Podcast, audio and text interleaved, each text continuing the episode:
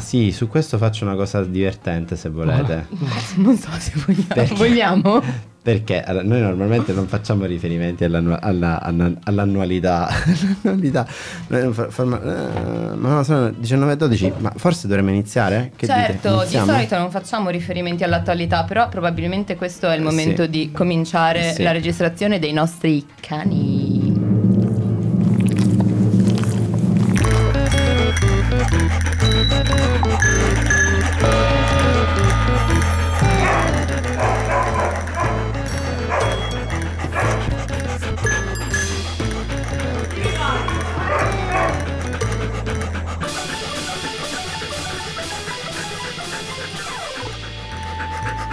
Ciao Pablito, ciao, ciao, ciao. Sempre con noi, sempre con noi. Wow. Il nostro Pablito. Grazie Emma di questa entrata proprio mirabolante, veramente stupenda. Bellissima, non sapevamo come iniziare, abbiamo iniziato. Benvenute a tutti, a- benvenuti a tutti, una buona frase, no? Sì, benvenuti a tutti, è perfetto. tutte. Al- dagli studio di eh, Brussels in compagnia di Emma Cavalleri, ciao, che sono io, e di Giorgio Grasso here uh, at the side. Eh, abbiamo in regia la nostra Emma Today che mi lascerà spazio a questa conduzione fantastica di questo episodio di oggi. Per cui. eh, Ma? ma, Eh, ma- manca ma- una. Ma, ma, ma, ma, ma- Il fatto Sento di non avere la reference visiva mi ha tradito per l'ennesima volta. Ti chiedo scusa, Elena Place dagli studi at Genova di Radio NFO. Dopo tutta la fatica che abbiamo fatto per connetterti today. Buonasera, ciao Elenuzza. Ciao bella. Ciao. Aspetta che un applauso per lei. Sì, Così. Sì, è un tasto verde. Uh, che emozione! Ma no, perché è stato molto complicato oggi, quindi ci sentiamo un po' degli eroi. Sì, anche Sì. perché questa puntata è una puntata di decisamente fine stagione, cioè ci siamo quasi alla fine della stagione. Non ce la facciamo più. Non ce la facciamo più, siamo gotti completamente. E come avrete, cioè, stiamo riflettendo sul fatto, eh, qua io voglio assolutamente che Elena mi, mi, mi, mi- mi punzecchi se necessario, che eh, noi normalmente non abbiamo fatto in quest'anno di Cani Bagnati nessuna reference all'attualità, però ecco, pur non... È Pur, giunto quel momento. eh, no, cioè nel senso che pur continuando a non farle io la metto così e qua voglio capire cosa ne pensate. Diciamo che questa puntata sta essendo registrata ufficialmente in una era diversa da quella in cui abbiamo vissuto fino allo scorso episodio che avete sentito dei cani bagnati. Esplicita un po' meglio il tuo È un, pensiero. cioè, è un mondo senza Berlusconi, quello in cui viviamo e registriamo adesso, senza adesso riferirci alle date precise. È successa questa cosa, dobbiamo tenerne conto, no Elena? Scusami. Siamo nel post B. Siamo nel post B, esattamente, giusto perché così per dovere di reference, di contesto, in questa puntata è una puntata nel mondo post B, ok? Va bene? E la cosa che mi mette più in crisi è che non so quale tasto usare della nostra Esatto. tastiera. Non, non- non c'è niente. Ma perché non- nessuno era pronto ad avere un tasto adatto, eh, ma non è Esatto. colpa tua. Esatto. Potremmo mettere. Ehm. Aspetta, apriamo. Gli uccellini mi sembrano effettivamente calzanti, potenzialmente. Non fosse altro che anche il tasto di Roberto Raneri, quindi non vorrei associarlo, però ecco. Vabbè, ragazzi, comunque un po' Eh, bando alle ciance sì, perché sì, da sì. prima che abbiamo cominciato, che Eh, voce è esatto. sparata. Eh, no, no, no, Ci sono dei sospiri. Ci sono dei che- sospiri che avete già che ci- intrasentito che sono la nostra puntata di oggi, giusto? La nostra puntata di oggi, giusto? La nostra puntata di oggi è Giulio Iacovone! Yeah! Grandi Benvenuto! applausi, Certo. buongiorno, buongiorno. Ciao Giulio Eccoci. caro. Ciao Ci Giulio. siamo. Ci siamo finalmente, Giulio è qui con noi in questo momento di brevissima formalità eh, in rappresentanza del Casi UO, giusto? Sì, del casi UO. UO, Sì. l'accento io ho sempre il problema anche se Eh, dipende ormai dipende esatto. da in che lingua lo vuoi dire, Esatto. insomma.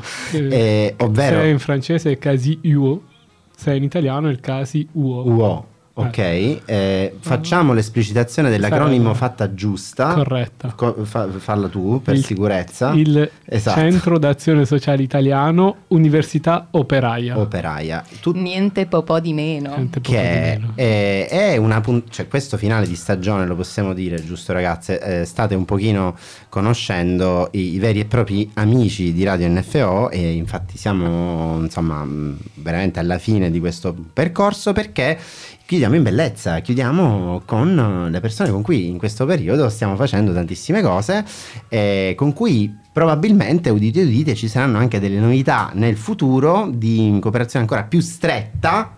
Più e però vicine, più più vicine, più vicine. Oh no. Quale volevi No. fare? No, io però voglio sapere quale volevi fare. adesso. Per- ah, sì, sì, questo è- No, No. eh, eh, no, No. eh, questo, bellissimo. eh. Quattro anni di regia e ancora io non ricordo i Sì, E lo so, ragazzi. sì, eh, Ah, sì. perché hai innumerevoli bottoni davanti a te. Ma sono solo otto in realtà, lo dico Di come... cui gli unici di cui non, non- Esatto. sbagliamo sono quelli con un posti. Con un Quindi post-it. dice esattamente di cosa si tratta. Esattamente, ma eh, direi di, ehm, che stiamo per, eh, per fare perdere completamente la bussola ai nostri ascoltatori e alle nostre ascoltatrici. Ehm, piccolo... L'ho eh, perso anche io. Esatto, cioè eh, vuoi fare delle domande tu infatti a me Sì, chiarire entro subito a gamba Esatto, tesa brava, e esatto. chiedo, Esatto. eh, visto che stiamo eh, ospitando uno della famiglia allargata di NFO, ci vuoi raccontare eh, di cosa si occupa il, il Casi UO? Ehm, come nasce? Insomma, ma raccontaci mm, perché sei oggi qua a, a raccontare che rapporto hai anche con, con noi di Radio NFO. Allora, mm, in maniera breve, nasce in un'epoca eh, quasi pre-B, Eh. che sarebbe nel- negli anni 70, ehm, da un incontro mm, un po' improbabile, tra virgolette, che si potevano, incontri che esistevano all'epoca tra un gruppo di universitari e dei...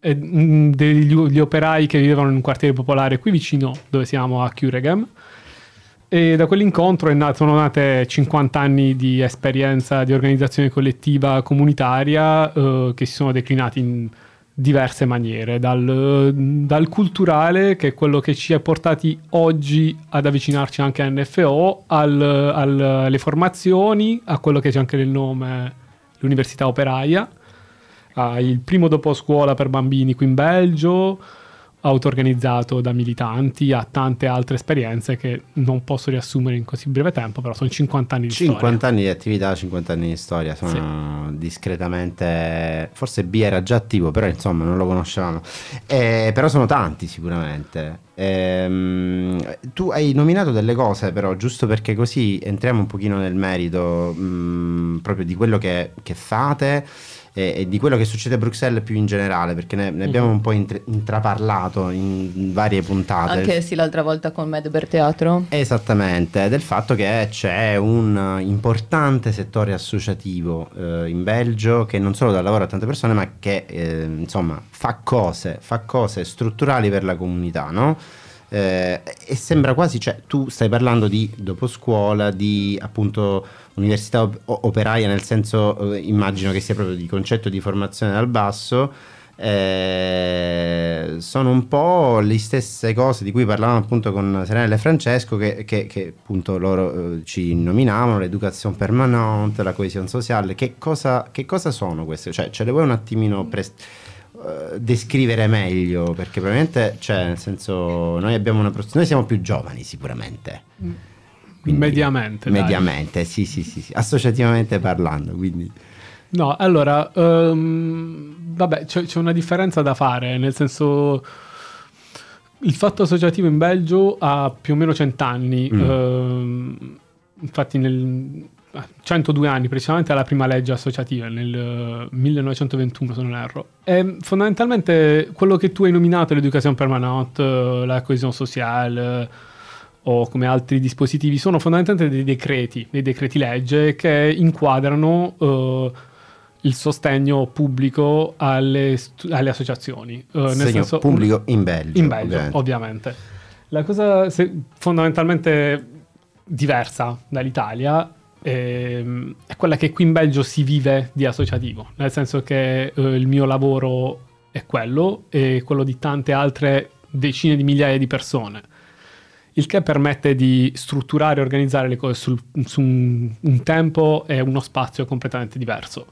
Quindi Cioè, questi- tante persone con cui fare le cose, tanti pa- partner potenziali, tante persone che conoscono la realtà associativa. Chiaro. Ok. E non devono farlo nei ritagli di tempo tr- con un lavoro precario, insomma. Quello è, una, è quello Ah. che è successo negli ultimi 30 anni, poi. Ah. Perché la- l'associazionismo non nasce in questa maniera. E questo aspetto poi ha, come sempre, varie, varie faccette, nel senso che può essere positivo per molti versi, però porta anche a una strutturazione molto più istituzionale e molto meno militante di alcuni settori. Io Sì. avrei una domandina anche. Eh, no, eh, Eh, Io ho una domandina. Scusami, Sì, ma sì. tu la tua domandina l'hai già fatta, cara. no, ma magari è un follow up, che ne sappiamo. No, vabbè, eh, il- la mia è una domanda che c'entra prettamente col confronto fra eh, questo tipo di realtà in Italia e questo tipo di realtà in Belgio. A parte appunto la questione dell'associazionismo che in Italia è al 99, credo, 9% coincidente con l'idea di volontariato, quando magari le due cose possono essere proprio eh, strutturate in modo diverso. E poi mi sembra di capire da quello che ci stai raccontando brevemente che eh, il vostro lavoro non è un lavoro che si sostituisce alle mancanze dello Stato come succede per l'associazionismo in Italia. Io per esempio per anni mi sono occupata di dopolavoro, ehm, di attività con, eh, educative per i bambini e quindi dopo scuola, però erano tutte attività che andavano a eh, sostituire eh, lo Stato, le istituzioni perché non c'era un'alternativa e non c'erano neanche finanziamenti in questo senso, quindi probabilmente in Italia siamo un po' più indietro in questa relazione fra quello che può fare eh, diciamo il terzo settore ehm, e invece in Belgio c'è proprio una struttura, come dicevi tu, più formale anche più giuridicamente tutelata di come queste cose possono cooperare per lo sviluppo poi del- della socialità e dei, dei cittadini. Guarda, eh, la risposta è complessa, nel senso che quando sono arrivato in Belgio era un po' la domanda che tu mi fai eh, eh, risponde un po' alla mia visione di quando sono arrivato, però in realtà poi iniziando a comprendere un po' meglio la cosa è un po' più complessa, nel senso che il, il settore associativo si è strutturato molto spesso in Belgio storicamente in legame con delle famiglie politiche e molto spesso Mm. è utilizzato da determinati, cioè non sempre, anche come un- una leva d'azione supplementare del potere politico. Nel senso che Ok. comunque eh, il doposcuola rappresenta eh, chiaramente un qualcosa che dovrebbe fare la scuola, cioè è una tensione infinita a dire la scuola dovrebbe far riuscire tutti i bambini con un certo livello e non dovremmo accollarcela noi. Cioè lo Stato. Cioè, eh, esatto, esatto. Quindi det- detto questo non bisogna essere troppo critici perché è oro colato rispetto al medioevo eh, dell'associazionismo italiano. Sì. Però obiettivamente qua- qua- no, nel senso no, rispetto a- al sostegno dell'associazionismo, perché quello No, che è no, no, fatto no, con quei capito, pochi ho mezzi è capito. enorme, cioè eh, no, oggettivamente Proprio però perché è- è fatto senza mezzi, so- so- Sì. di fatto è incredibile. Eh, quindi chissà se ci fosse anche solo la metà del sistema belga. No, dico, va, questa è una Purtroppo- riflessione che siamo costretti a fare. Eh, purtroppo però eh, cioè, non è sempre vero, perché qui con lo sviluppo, con l'istituzionalizzazione, non, non ha coinciso con eh, un aumento progressivo esponenziale di quell'associazionismo. Quando si fa una roba militante la fa in maniera diversa anche, quindi diciamo che è un po' un passaggio che io non farei così in maniera lineare, in pratica ci dai soldi, fam- facciamo più cose, è un po' più, più complesso, però insomma. Mm. Mm. Vabbè, sono sempre più complesse le cose di come noi cerchiamo di semplificarle. Vogliamo spezzare questa complessità con Spezziamo, un pezzo spezziamo, musicale. spezziamo, spezziamo. Mm, Vi farei Brava, Emma. I Feel Good. Oggi non è vero, nessuno feel good oggi. Mentiremo. Dire I Feel Good di Mamma Zula.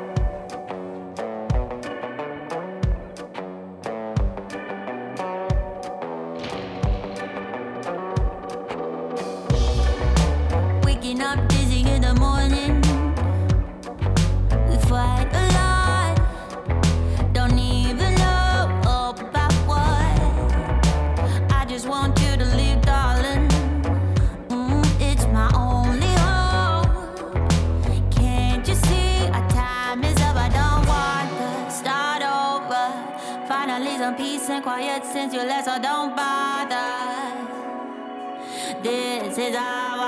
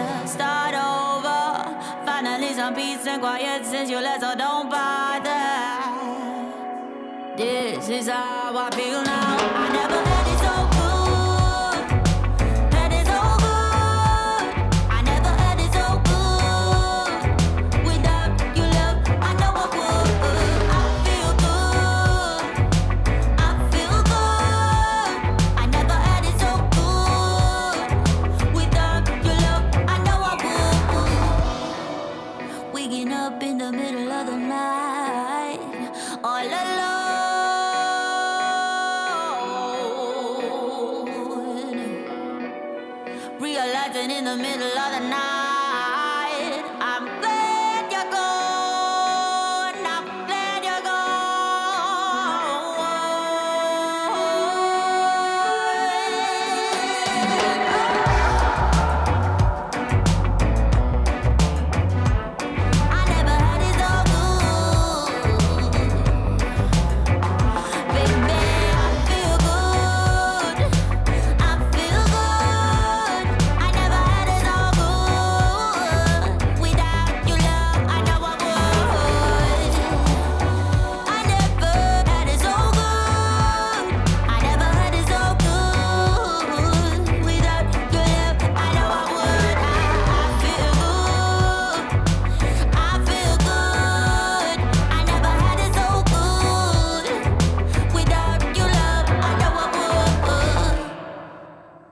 Wow, wow. Yes, wow, I, I feel better, I have to say. Can I say that? Cioè, nel senso, Yes, alla fine... can. Ma perché la musica ce l'ha questa funzione catartica? Basta, mi taccio. Finito. Non dico più stronzate. Promesso. So, ehm, e lei vuoi aggiungere qualcosa? No, no, direi che a questo punto Mm. eh, possiamo anche tornare alla tua domanda che ti ho strappato prima. Sì, tra l'altro, Esatto. cioè veramente c'è stato un momento di silenzio in cui pensavo, beh, me la farà dire questa domanda e invece no. No, no. Vergogna. Fatto del sanononismo. Esatto. Anche in NFO abbiamo questi problemi. Ci stiamo lavorando, ragazze. Sempre più Con degli uccellini Po- eh, B, post. B, siamo a post B, esatto. Dai, bando alle ciance. Giulio, Giulietto, caro. Io avrei una domanda un po' più personale. Dai. Abbiamo parlato di cosa fa il CASI, abbiamo parlato un pochino di ehm, cos'è l'educazione permanente e la coesione sociale, che tradotte così ha un po' schifo. Sì, no, proprio funziona peggio Abbia- in italiano. la- una- una- abbiamo parlato dell'educazione permanente e Esatto, della coesione sociale. sociale. A chiamare l'educazione un po' più le- Le- popolare, meglio. Carino. abbiamo parlato un po' dei differenze, trova le differenze, Esatto. associativo italiano versus associativo belga. Che bello ma- questo recap, mi piace, te lo richiederò in futuro. Dai, lo facciamo anche alla fine della puntata. Sì. siamo, siamo stati attenti. Abbiamo parlato di tutto questo, ma non abbiamo parlato di come tu ci sei arrivato a fare questo Esatto. lavoro.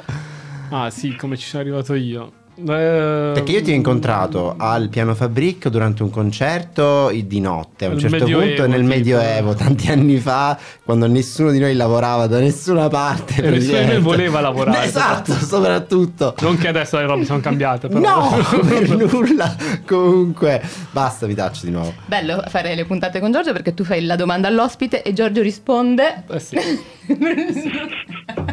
No, io ho solo detto quando ho incontrato Giulia a Bruxelles, scusate, è che mi... eh, sai, cioè- Poi mi guarda male. Eh, tanto tempo, mi dispiaccio. Dai, vabbè, scusate, scusate.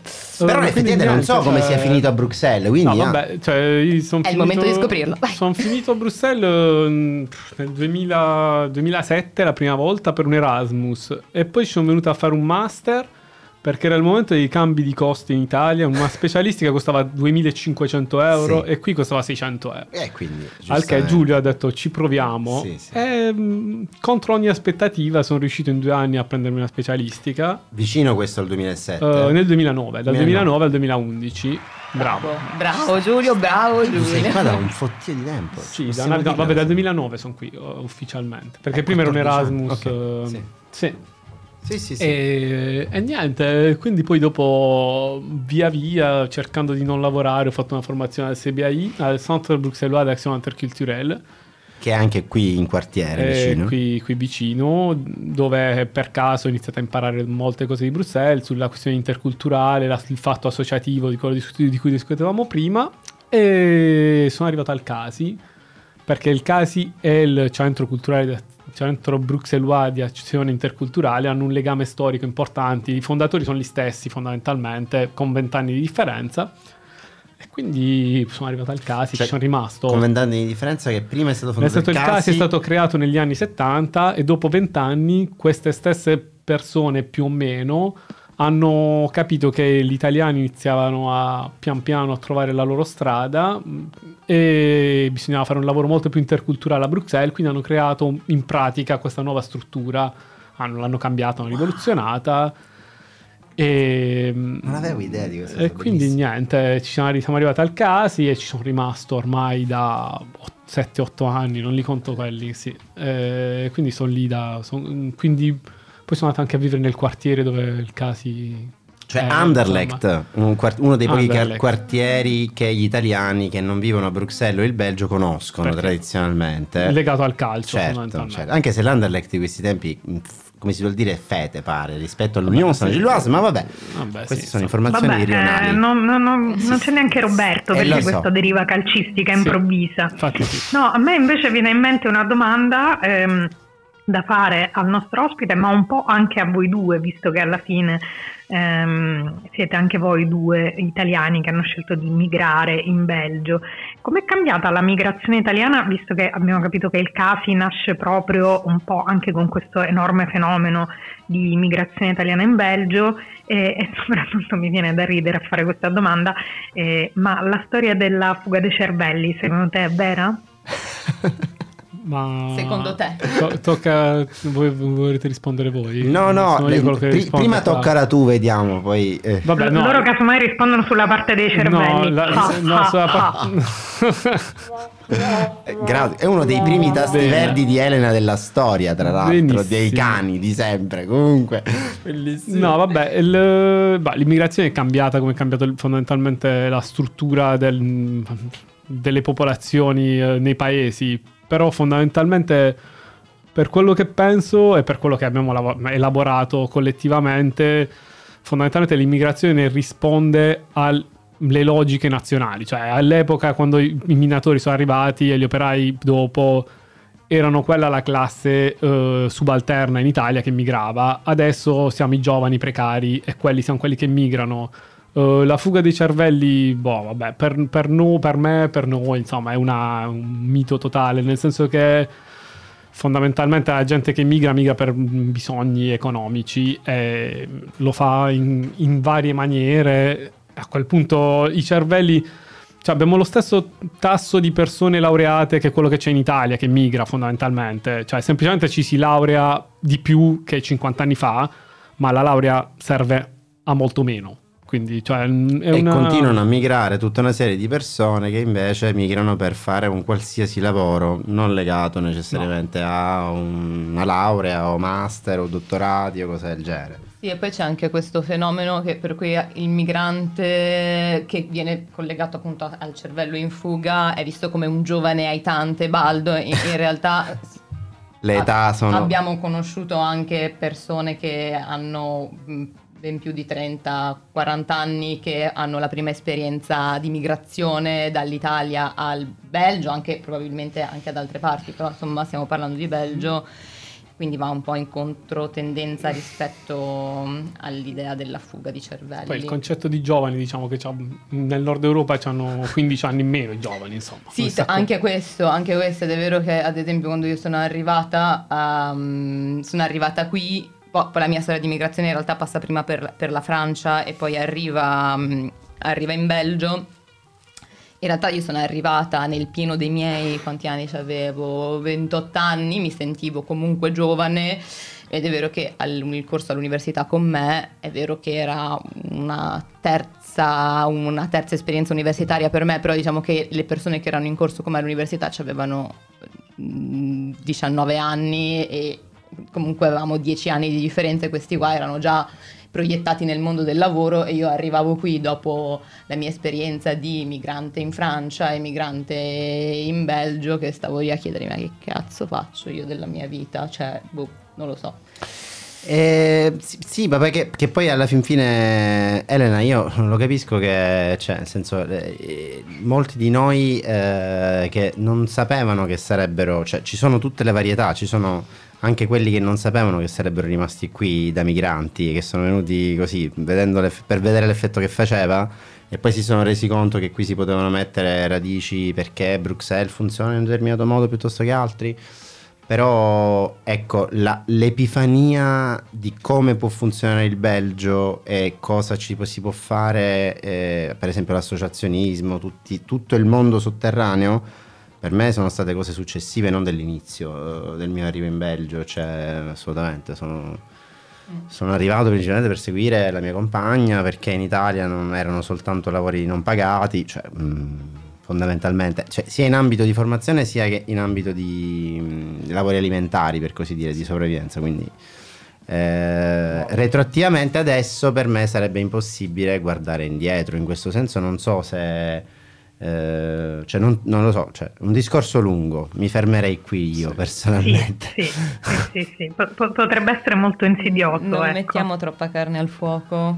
No, Ma- però è no. vero che ne prendo, prendo la palla al balzo per... Balza. No, semplicemente ricordarci tutti quanti che praticamente è proprio di questo che parla uno dei progetti più importanti che stiamo facendo proprio con il caso UO, ovvero migrare informati, giusto Giulio? Giustissimo. E allora io colgo la palla al balzo per farvi ascoltare un pezzettino dell'inizio eh, del primo eh, podcast, diciamo, anzi non del primo, del secondo eh, episodio. Potete ascoltarli un po' nell'ordine che preferite. eh, faremo eh, comunicazioni più appropriate, ma intanto vi diamo questo piccolo eh, excerpt, come si suol dire.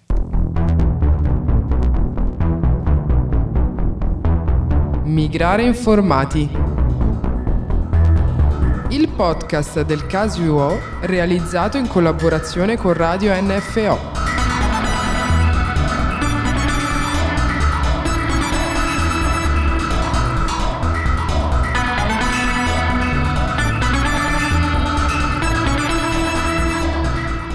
Ciao a tutte e tutti, sono Maria Teresa, animatrice dell'associazione Casi UO. Benvenuti a questo nuovo episodio di Migrare Informati, il podcast del Casi UO realizzato in collaborazione con Radio NFO. In questo episodio proviamo ad affrontare la questione del sistema delle cure sanitarie in Belgio.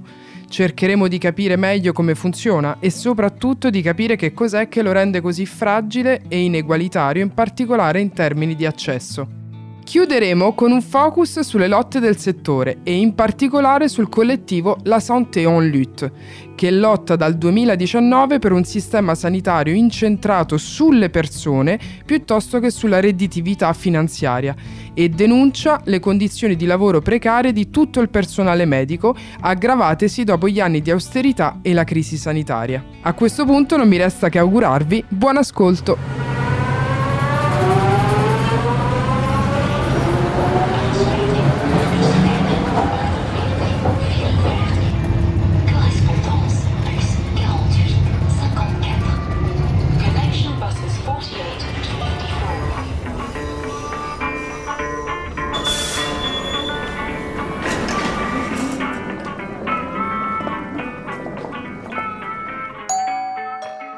Questo era proprio un assaggino, eh, eh, giusto per, per- cioè, dovete andarvelo ad ascoltare poi intenzionalmente, Migrare Informati, lo trovate su tutte le piattaforme di vostra preferenza, sul nostro sito, sul sito del Casi, UO, sul sito di NFO Radio, su Apple Podcast, su Spotify, su Google Podcast, su Audible. Tutto insomma. quello che ha podcast nel nome. Sì, un po' fate voi. Eh, sì, giusto. Cioè, però ecco, eh, questo era un po' l'idea. L'idea era come possiamo sintetizzare l'idea dietro? Cioè, creare una sorte, so- delle sorte di guida a disposizione delle persone? Possiamo metterle in Sì, questi termini? eh, sì, vabbè, questo- questo- questi podcast si- cioè, in tre parole si inseriscono in contesto di, una- di un progetto molto più largo, che è una cartografia interattiva per pri- persone che sono appena arrivate a Bruxelles, con vari settori e ogni tipo di settore, salute, educazione, aiuti sociali, eccetera, hanno il loro podcast fatto con NFO e, mm, e poi avranno anche delle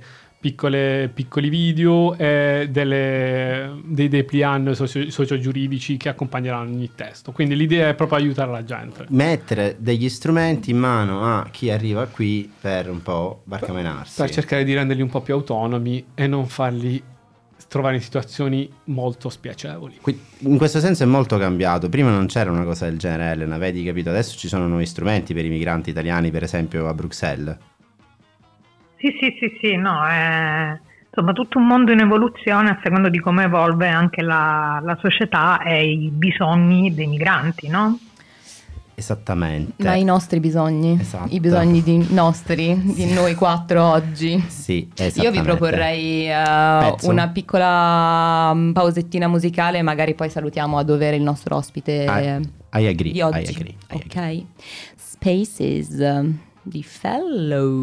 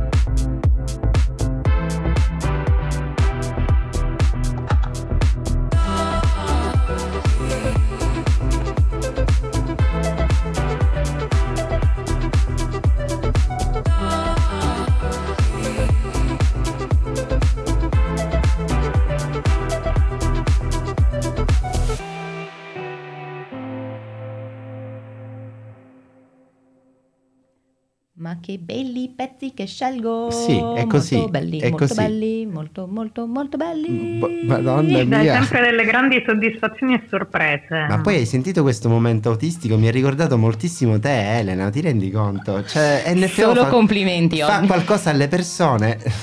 No, no, scusate, in effetti dobbiamo fare il beep su autistico perché non è, mm, come si dice, politically correct, eh, quello moderno. Che è un'affermazione Sì, è- abilista. è- eh, esatto, bravissimo. Eh, comunque, detto ciò, direi che siamo, fini- siamo finiti. Siamo finiti, non abbiamo nemmeno finito, siamo proprio finiti, sfiniti dal caldo di Bruxelles. E mm, direi che abbiamo fatto una panoramica. Abbiamo fatto un altro appunto di quasi attualità con questa cosa del caldo di Bruxelles. Cioè, Elena che sul Mm. documento condiviso continua a, a- a- a evidenziare delle cose, è bellissimo.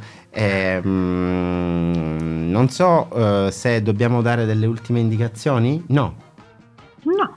Giulio, Direi vuoi dare delle possiamo anche ultime salutare il indicazioni? nostro ospite, ringraziarlo, quelle cose che si fa di solito a fine puntata. Facciamo Sì. i bravi. No, Grazie infatti, ospite parlavo- di essere stato con noi oggi. Comunque deve, deve pensare alle cose terribili, Giulio, di quello che accade negli studi di NFO dopo questa puntata dei cani bagnati che sono stati molto cani come, come sanno essere. Anche molto cani, ma anche nella preparazione proprio di- della giornata di oggi. Però direi che a questo punto possiamo salutare le nostre ascoltatrici, i nostri ascoltatori e Scusatemi, Eh, però perfetto, continua, continua. i nostri ascoltatrici, i nostri ascoltatori e partire questa cosa fastidiosissima che sta facendo Giorgio nelle nostre orecchie. aiuto. Stavo cercando di eh, emulare un Ennio Morricone così d'occasione. Ragazzi, questo È andata. Grazie, Giulio. È stata una puntata voi. molto accaldata e molto intensa. Grazie. Ci risentiremo a brevissimo eh, perché dobbiamo fare mille cose. Delle altre cose le risentirete voi ascoltatori e ascoltatrici eh, nei prossimi giorni. Eh, forse finiremo in una o due o tre settimane, non lo sappiamo ancora chiarissimamente. surprise. Surprise. E con questo, Elena, vuoi dirci delle ultime parole da Genova? No, preferisco non parlare di altro perché potrei troppo collegarmi alla contemporaneità e non me la sento. Ululiamo. Allora, Ululiamo. one, One, a two, two a and three. three.